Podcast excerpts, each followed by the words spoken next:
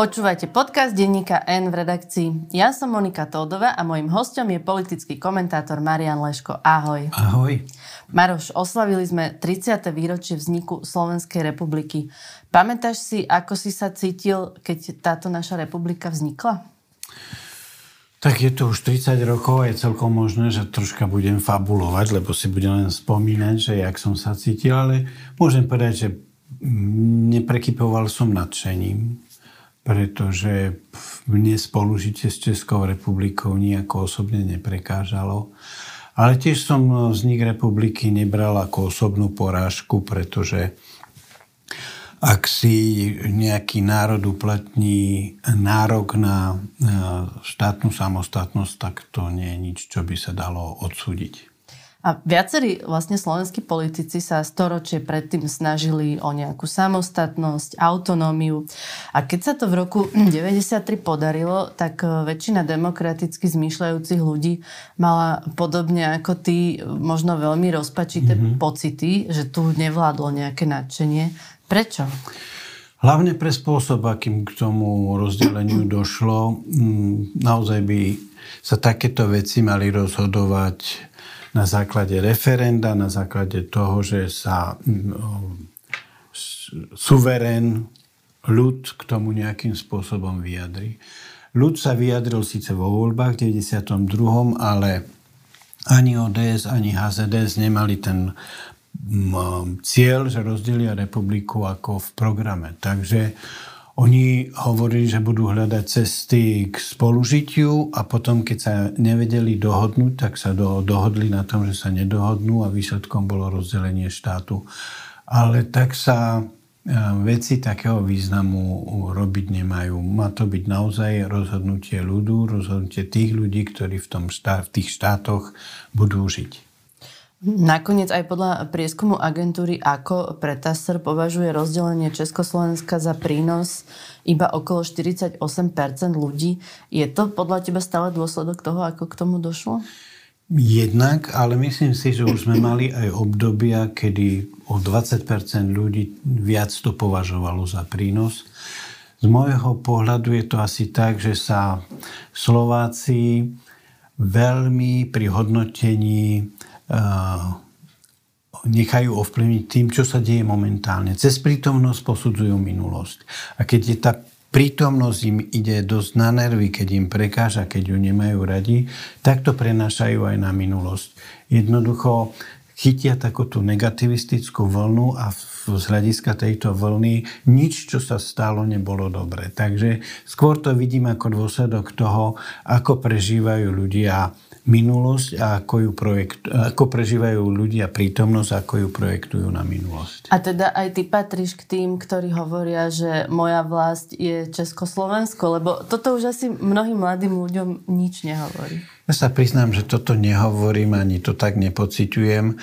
Samozrejme, v istom zmysle je to ochudobnenie, že už nemôžeme o Prahe a o, čo ja viem, Havlovi a Masarykovi povedať naši, ale zase na druhej strane môžem si povedať moji, lebo nik mi nemôže zabrániť, aby som čítal české knihy, sledoval, čo sa tam deje, mal rád ich filmy, divadla.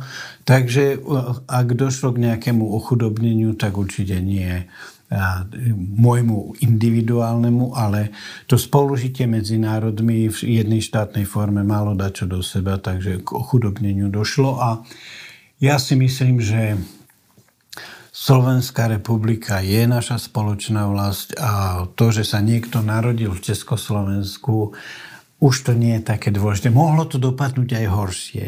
Ja si spomínam na prípad jedného pána, ktorý rozprával, že narodil sa v Rakúsko-Uhorsku, študoval v Československu, vojnu prežil v Maďarsku, pracoval v Svetskom sveze a penziu dostáva na Ukrajine. A keď mu povedali, oj, tak to ste dosť teda pocestovali, on povedal, v živote som nevytiahol pety z Mukačeva. Lebo Mukačevo sa tak ako... Takže my nie sme až taký celkom mukačevský príbeh. Zánik jedného štátu a vznik nového štátu je niečo, čo sa dá celkom vydržať. Ďalší prieskum agentúry ako pre televíziu JOJ zase ukázal niečo iné a to, že na otázku, kedy vznikla súčasná samostatná Slovenská republika, odpovedalo správne len 42% opýtaných. 20% odpovedalo nesprávne a zvyšok nevie. Čo sme to za republiku? Sme za republiku takú, že dosť veľa ľudí nemá základnú tuchu o veciach, ktoré sú dôležité pre túto republiku. Ja keď čítam internetové diskusie, tak si hovorím, my máme ľudí, ktorí vedia absolútne všetko. A potom dostanú otázku, Kedy keď vznikla republika a nevedia to. Niekedy mám pocit, že sebavedomie nemalej časti verejnosti je založené na obrovskej nevedomosti. A mám ten dojem, že tá nevedomosť sa týka aj oveľa závažnejších a dôležitejších vecí, ako je to, či si niekto pamätá dátum vzniku republiky. Ty si celých 30 rokov vo verejnom živote vlastne odkedy tá republika vznikla až doteraz. Druhú väčšinu času ako novinár, bol si aj poradca prezidentky. Keď sa na to pozrieš s odstupom, tak ten vývoj ide podľa teba dobrým smerom, lebo ten aktuálny pocit, ktorý si už spomínal, môže byť veľmi zlý, ale keď sa pozrieš na celých 30 rokov, tak čo vidíš? Um, jeden náš skvelý historik uh, Lipták uh, napísal svojho času, že problémom Slovenska nie je zaostalosť, lebo my nie sme zaostalá krajina. Problémom Slovenska je zaostávania. A keď sa pozrieme na tých uplynulých 30 rokov, tak sme mali skvelé obdobie e, od, zhruba od 2000 do 2010, kedy sme to zaostávanie prekonávali tempom, jakým si, eh, jakými si historici, aké si historici nepamätajú. Ale odvtedy opäť sme začali e, dupať kapustu, stojíme na mieste. Jednoducho to základné, aby sme odstránili zaostávanie, sa nám v poslednom čase nedarí. A ono to nie je len ekonomicko-sociálna oblasť, ale to je oblasť spoločensko-politická, oblasť mentálna a kultúrna. Takže um, Určite za tých 30 rokov sa veľa vecí zmenilo k lepšiemu. Nezme nejaká Kuba, nezme nejaká Severná Kórea. Je to neporovnateľné. Nedávno ste priniesli prílohu ENKO, kde sa na číslach a dátach ukázalo, aký pokrok sme urobili. Ale ak sa pozrieme na to, eh, na to či sa nám podarilo odstrániť zaostávanie, tak musíme si úprimne povedať, že nie, že to zaostávanie stále tu je. Čiže v podstate najhoršie je to, že sa nám nedarí tak napredovať, ako by sa nám mohlo dariť. Presne to. My nevyužívame svoju šancu, ktorú sme dostali v 89., 98., 2010 a 2020. To 30. výročie sa odrazilo aj pri udelovaní štátnych významenaní. Prezidentka Zuzana Čaputová vyznamenala in memoriam bývalého prezidenta Michala Kovača a udelila mu rad Andreja Hlinku prvej triedy, kríž Milana Rastislava Štefánika prvej triedy a Pribinov kríž prvej triedy. A toľko vyznamenaní mu dala preto, lebo Vladimír Mečer kedysi účelovo zmenil legislatívu tak, že prezident Kovač prišiel o všetky vyznamenania, hoci pôvodne zo zákona prezidentovi automaticky patria všetky vyznamenania. Pamätáš si na to, to malo Kovača nejak ponížiť, alebo čo tým Mečer sledoval? Od marca pardon, 94, kedy e, prezident Kovač predniesol v parlamente tú svoju slávnu reč na tému Vladimíra Mečera. Všetko, čo Vladimír Mečer urobil, malo jediný zmysel, jediný cieľ. Uškodiť Kovačovi, zbaviť ho politickej ľudskej dôstojnosti, ponížiť ho. Takže keď v 97. prijali tú novelu, tak naozaj to malo iba ten účel, aby zobrali e, prezidentovi všetky vyznamenania, pretože dali do zákona, že patria mu síce vyznamenania, ale iba pre funkčné obdobie jeho výkonu a potom už mu ich odoberú. Teraz je situácia taká, že prezidentovi každému zostávajú vyznamenania, aj keď funkčné obdobie skončí. Mm. Ak sa nedopustí, ak nie je odvolaný, ak sa nedopustí vedomého porušenia ústavy, ak nie je odsudený za vlasti zradu. Takže Vladimír Mečiar to urobil vyslovene s krvavými očami a chcel ponížiť prezidenta Kováča. Ako si vlastne vnímal to, že tie významenania preberal Michal Kovač mladší, ktorý bol tiež vlastne brutálnou súčasťou toho sporu Mečiara a Kovača. Myslím si, že e, keby nebolo došlo k tomu únosu a zavlečeniu, tak by sme možno trocha na Michala Kovača mladšieho pozerali inak, pretože naozaj kto podnikal s Marianom Kočnerom a mal s ním nejaké obchodné väzby, tak už to na ňo samo o sebe vrhá nejaké svetlo. Ale tým, že sa stal obeťou tohto aktu štátneho terorizmu, lebo to bol akt štátneho terorizmu, tak to samozrejme mení situáciu. To, ako to niesol, ako sa správal, ako sa prejavoval, podľa mňa ho dosť ospravedlnilo z toho, že podnikal s Marianom Kočnerom. A v podstate tiež mu prezident dal milosť, tak ako aj, ako aj Kočnerovi v tej ich veci, keď mali problém so zákonom. Dal mu milosť tým, že e, naozaj e, Michal Kovač mladší vycestoval do Nemecka dobrovoľne, dal sa k dispozícii orgánom činným cestom konaní. Tie vyšetrili, čo mali a povedali, že nie je dôvod na vznesenie obvinenia. Na rozdiel od Kočnera, ktorý to nikdy neurobil. Ale je aj táto minulosť s Kočnerom podľa teba dôvod, prečo Michal Kovač mladší vlastne o tom nerozpráva? Viem, že my sme aj teraz sa pokúšali s ním spraviť rozhovor a on to roky, roky odmieta. Ťažko mi je povedať, aký má na to dôvod, ale zrejme to nie sú súvislosti, o ktorých by človek rozprával rád. Ten, ten spor Kovača s Mečiarom bol v našej histórii jeden z kľúčových a komentátori o Michalovi Kovačovi hovoria, že s funkciou rástol a že sa vlastne odputal od diktátora Mečiara. Pôvodne ho za prezidenta vybral totižto práve Mečiar. My ale dnes v tých funkciách vidíme pravý opak, že vlastne funkcia ľudí skôr hodnotovo, morálne poškodí, často aj trestnoprávne. Prečo sa vlastne Kovač podľa teba dokázal postaviť Mečiar? Mečiarovi? Toto nemá nejaké sociologické, ani spoločensko-politické, ani iné dôvody. Toto sú od, o, dôvody osobnostné a charakterové.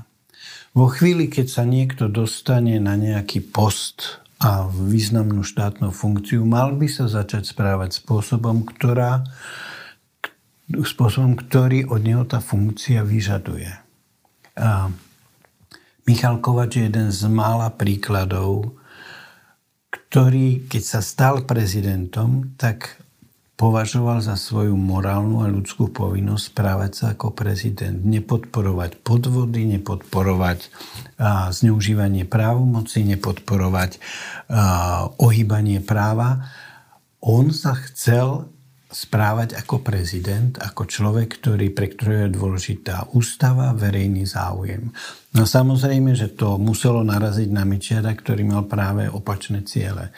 Takže to, že sa mu postavil, bola veľká vec, pretože vlastne donútil Mečiara, aby sa úplne odkopal. Ten Mečiar v tej zúrivosti s, tých, s tými krvavými očami, ktoré mal, tak išiel stiahnuť nebo na zem, len aby toho Kovača nejakým spôsobom zmietol z cesty a celým, pred celým svetom demonstroval, čo za typ politika je a že on nemá naozaj žiadne zábrany, žiadne škrupule a že by chcel ísť doslova cez mŕtvoly k svojim cieľom. Takže Kovač urobil veľkú službu republike, že sa Mečerovi na odpor postavil. Hoci parlament v roku 2017 zrušil Mečiarové amnestie, práve ktoré sa týkali aj tohto skutku únosu prezidentovho syna, okresný súd v Bratislave doteraz vo veci nezačal konať. A problém je s prisediacimi, ktorých nevie zohnať, pretože sa tam e, podľa zákona musí postupovať ešte podľa starých pravidiel. Mal Ivan Lexa šťastie, že prešla taká dlhá doba a že už sa to nepodarí odsúdiť? Uh, spomenula, mal Ivan Lexa šťastie. Ja si myslím, že on išiel svojmu šťastiu veľmi v ústrety. A dovolím si povedať aj to, že nedá sa vylúčiť, že do svojho šťastia investoval. Keď si zoberieš tie uh, rozsudky, ktoré urobil v jeho prospech ústavný súd, okresné a krajské súdy, samozrejme, nemám na to nejaký... Investoval veľa energie, si chcel povedať okrem iného aj veľa energie, aby dokázal svoju nevinu. Bolo to v čase, kedy to nevyvolávalo nejakú väčšiu pozornosť, ale keby si niekto dal tú námahu a preštudoval tie rozsudky tých súdov, v jakých kauzách bol uh, súdený a neodsúdený, tak by z môjho pohľadu prišiel na veľmi zaujímavé zistenia, ale už je to pase, už to prekryli štyri kultúrne vrstvy, už sa k tomu nikto vracať nebude. Je fakt, že keby sa išlo podľa dnešných pravidel, robili by to dnešní policajti, dnešní prokurátori a dnešní sudcovia. Vyzeralo by to inak. Zrejme by také šťastie nemal. Keby sme mali zobrať zoznam premiérov, ktorých sme od roku 1993 mali, tak to boli Mečiar, Moravčík, Mečiar, Zurinda, Zurinda, Fico, Radičová, Fico, Fico, Pellegrini, Matovič, Heger. Čo tento zoznam hovorí o nás voličoch? Ja by som povedal, že hovorí o nás to, že sa neradi učíme e, z vlastných chýb a to dokonca ani z opakovaných. Áno, lebo tam tie mená sa dosť často opakujú. Rozmýšľam, čo sa z toho dá vydedukovať, že, že ako to bude pokračovať. Pelegrini a uvidíme. Je, e, vždy naši ľudia, my voliči, sme dostali šancu, aby sme zvážili, či naozaj ten človek po štyroch funkčných obdobiach by mal dostať ešte ďalšiu šancu. A vždy sme, v Mečiarovom prípade, v Zurinovom prípade, v Oficovom prípade sme vždy povedali áno. To je pre mňa absolútna záhada. Prečo niekto si po troch vládach Roberta Fica myslí, že on je vhodný človek na funkciu predsedu vlády, keď vieme, čo, vše, čo všetkého sa dopustil, jaké ťažké e, prečiny voči zákonu, voči ústave, voči e, normálnym demokratickým pravidlám a na svedomí. A on je ešte stále vážny uchádzač o to, že by prípadne mohol vyhrať ešte aj ďalšie voľby. No ak e, voliči sú natoľko zaslepení, že to nevidia, no tak ten výsledok sa musí e, nevyhnutne obrátiť proti ním. Ja si spomínam e, na rok 93, kedy bol ministrom zdravotníctva pán Soboňa. A samozrejme, že situácia v zdravotníctve bola primeraná tomu, kto ho viedol. Takže boli problémy a jeden z doktorov povedal, e, ľudia ako pacienti by nemali trpieť za to, čo spôsobili ako voliči, ako občania. Tak ja som si hovoril, a kto má za to trpieť? Lesné zvery? No veď e, vždy sa musíme konfrontovať s dôsledkami svojho rozhodnutia ako voliča. Ak bol výsledkom nášho volického aktu to, že prišiel Mečiar so Soboňom, no tak môžeme za to ako voliči. Tak to nie je ako, že to na nás spadlo nešťastie z Marsu. Privolali sme si ho vlastným voličským rozhodnutím.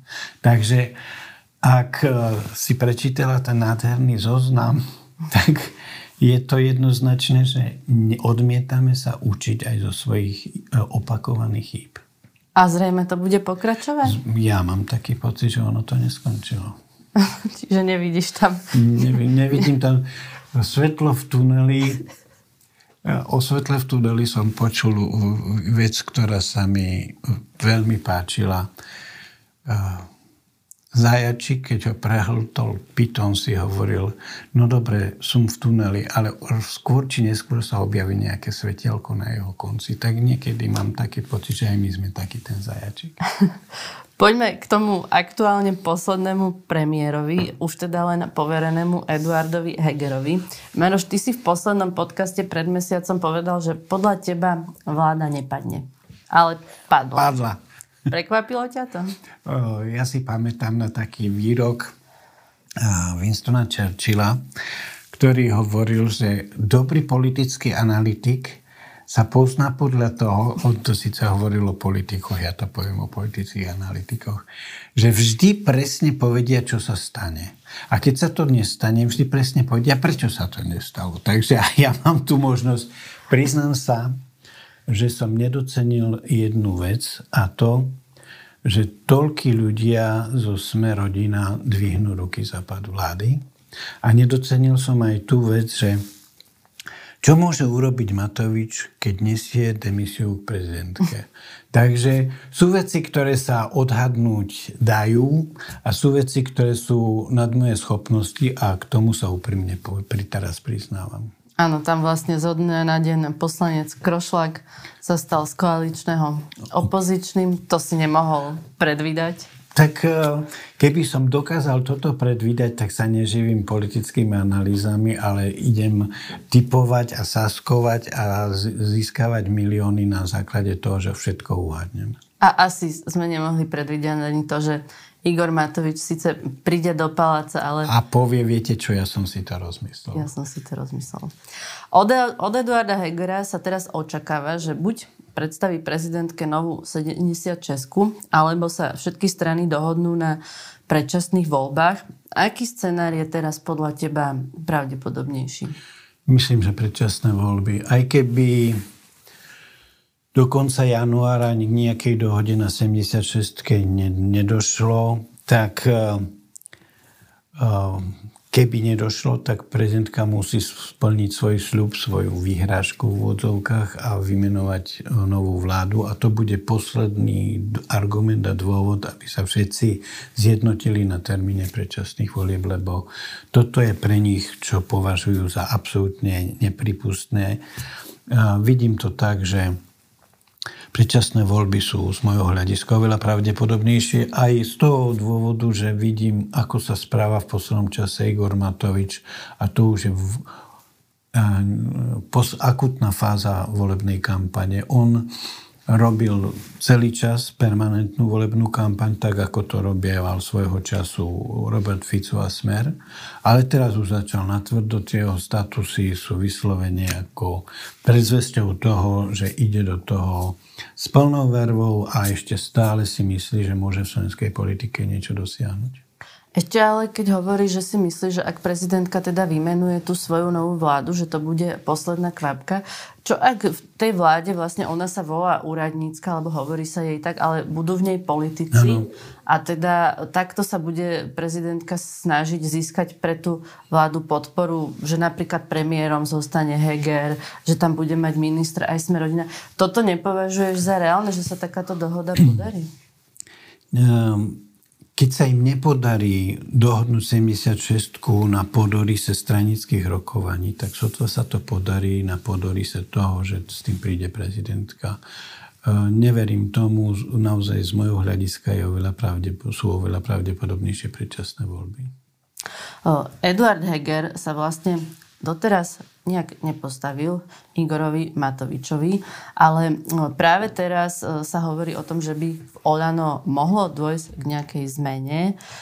Myslí si, že sa to stane, že sa Heger bude snažiť prevziať líderstvo v Olano?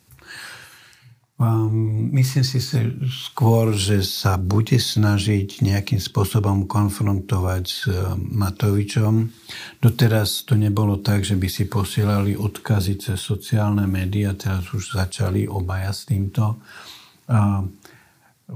Pobavilo ma, keď e, hovorkynia pána Hegera špeciálne upozorňovala na to, že tento status bol aj proti Matovičovi, lebo nikoho mi to pri prvom prečítaní nenapadlo, že niečo môže e, pán Heger urobiť proti Matovičovi.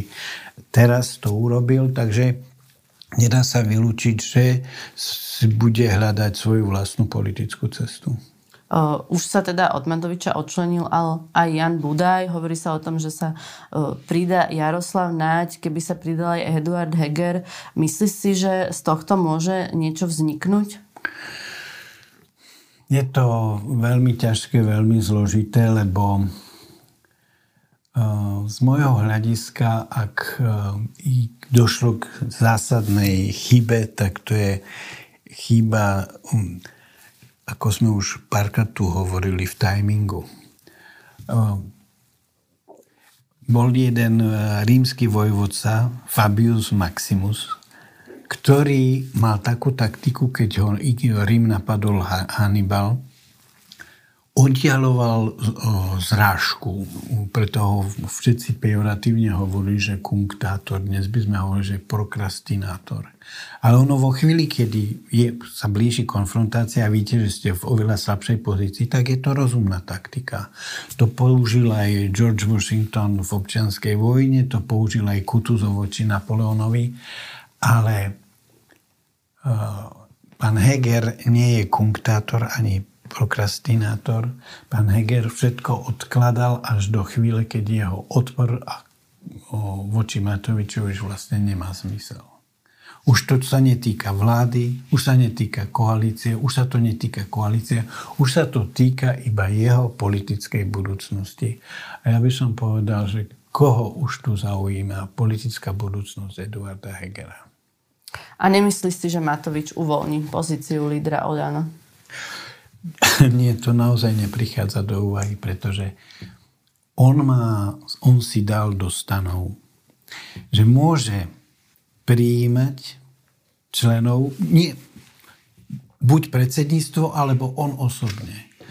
A môže členov vylúčovať, buď predsedníctvo, alebo on osobne. Keby hrozilo, čo nehrozí, že by náhodou na tom sneme tých 45 či koľkých má, sa ukazovala, ukazovala konštelácia, že by mohol byť prehlasovaný, tak buď tých ľudí vyhodí, alebo príjme ďalších svojich, aby ich prehlasovali. Igor Matovič, Igora Matoviča nikto nemôže zbaviť predsedníctva v Olano ak to Igor Matovič sám nebude chcieť a on to určite nechce.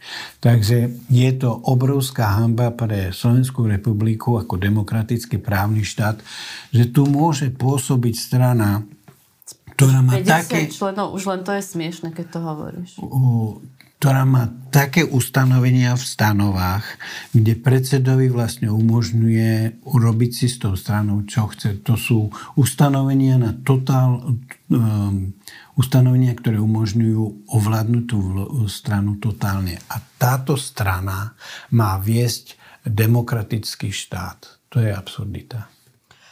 Už si spomínal tie nové Matovičové statusy. Naozaj má od 1. januára novú agendu.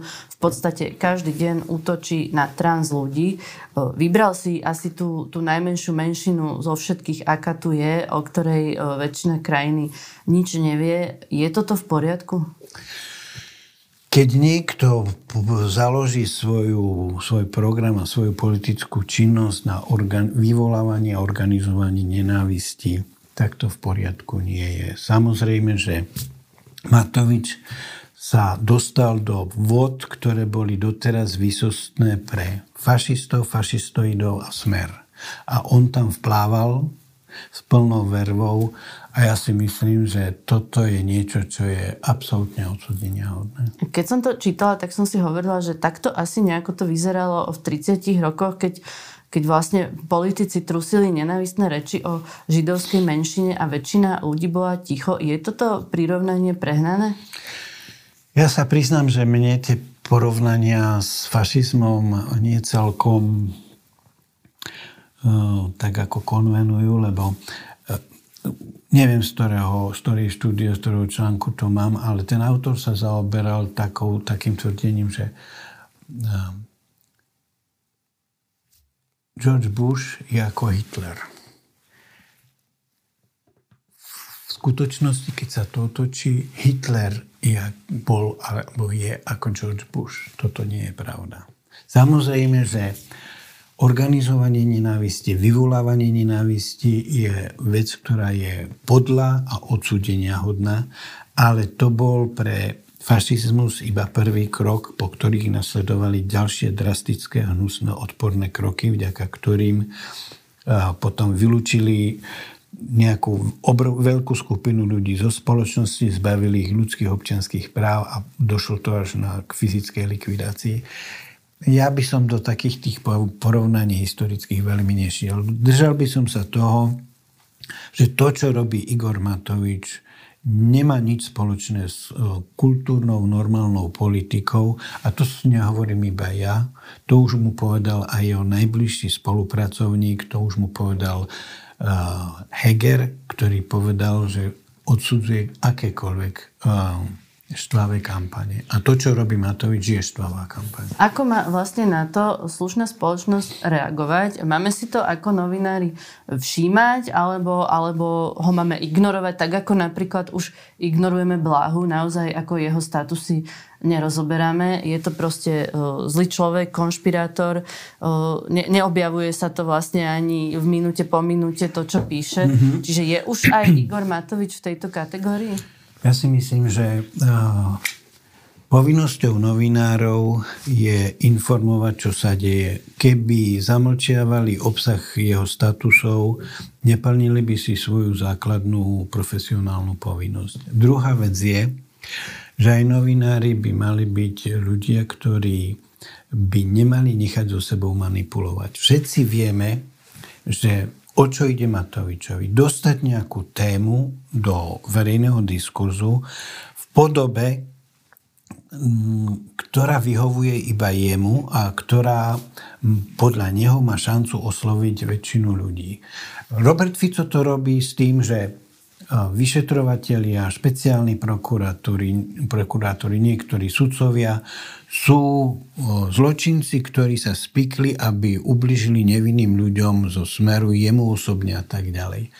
Ale v, na tlačovkách, kde to ako hlása, vždy si je rozčúlený z toho, ako málo tomu novinári, média, verejná mienka, diskurs venuje pozornosť. Myslím si, že by bola veľká služba Matovičovi, keby sme reagovali na tie jeho statusy odsudenia hodlé a podlé tým, že by sme mu umožnili dostať túto tému do, viac do povedomia a pomáhali mu tým, že sa budeme správať ako sa to niekedy hovorí, ako slepé beštie. Jednoducho máme svoje vlastné povinnosti, ale aj svoju vlastnú zodpovednosť a nenaskočiť na vlnu manipulátora je tiež jedna z povinností.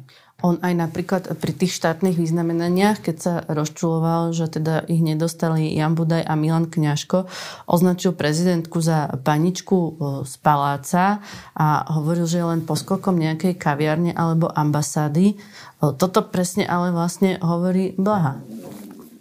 Presne tak. Ja mám taký pocit, že v poslednom čase, keď čítam jeho statusy, tak sa Matovič dosť inšpiroval štilistikou, ak to tak veľmi silno preženiem, a spôsobmi vyjadrovania pána Blahu. Je to už niekedy nerozlíšiteľné, čo hovorí jeden, čo hovorí druhý a jeho vzťah k prezidentke je naozaj typický mečiarovský on si z nejakého dôvodu vzal do hlavy, že prezidentka je povinná adorovať všetky jeho prešlapy, excesy a vylomeniny. Že prezidentka má zatlieskať, keď on vyvoláva e, plošné testovanie, keď dovezie sputnik, keď e, vymýšľa s krúžkovným a ja neviem čo všetko. A ona sa má tvári, že to je vynikajúci nápad a že to je všetko skvelé, akurát, že to vedie k ťažkým následkom. Mečiar mal takisto podobné nároky na Kováča. Schváluj všetko, lebo som to navrhol ja a netvár sa neklať odpor, lebo toto, ak mi kladieš odpor, tak vlastne bojuješ proti vlastnej krajine. To sú absolútne nezmysly a to je naozaj v tomto ohľade Matovič a Blaha sú jedno a to isté. Je slušné ešte po tomto všetkom zostávať v Olano? Lebo zatiaľ sa nezdá, že by tam ako bol nejaký zásadnejší odpor. Uvidíme, ako sa to vlastne vykryštalizuje, to, čo sa teraz deje aj s Hegerom alebo, alebo s Jaroslavom Naďom. Ale napríklad Gábor Grendel nič nehovorí. Ja už som to napísal pred pár mesiacmi a stále si to myslím. už je to za hranicou, kedy bolo možné sa tváriť, že to, čo robí Igor Matovič, je akceptovateľné. Ľudia, ktorí sa neozvali doteraz a nebudú sa schopní ozvať ani v budúcnosti, rovnakým dielom pomáhajú v Matovičovi v jeho podlostiach akým svojho času pomáhali ľudia HZD z Mečerovi, akým svojho času pomáhali ľudia Smeru Robertovi Ficovi. Nevidím tam žiaden rozdiel. Nesú za neho plnú spolu zodpovednosť. Zaujíma ťa, čo urobia? V niektorých prípadoch ma to zaujíma, pretože niektorých ľudí poznám a mm, celkom som si ich vážil. Ak sa toho nebudú schopní zbaviť, tak eh, bude mať o niekoľkých priateľov menej. Zdá sa, že hlas postaví ako prezidentského kandidáta Petra Vajsa. Koho postaví smer, zatiaľ nie je známe. Máš už ty nejaký typ, kto by to mohol byť? Ja mám už dlhodobo typ. Smer nepostaví nikoho. Smer sa postaví za niekoho. A ten niekto bude eh, Maro Žilinka. Ak som váhal, či ten môj odhad je nejakým spôsobom eh, reálny, realistický, tak eh, všetky moje pochybnosti po rozhodnutí o súmraku padli. Maroš Žilinka prekročil Rubikon, osvedčil sa ako človek, ktorý je ochotný ísť s kožou na trh, preto len aby Robert Fico, Kaliňák etc. sa nedostali pred súd toto bola základná vec, ktorú od neho chceli, aby mohol dostať ich podporu v, pri kandidatúre. Ja to vidím tak, že na 95% je Maroš Žilinka kandidátom Smeru na post prezidenta.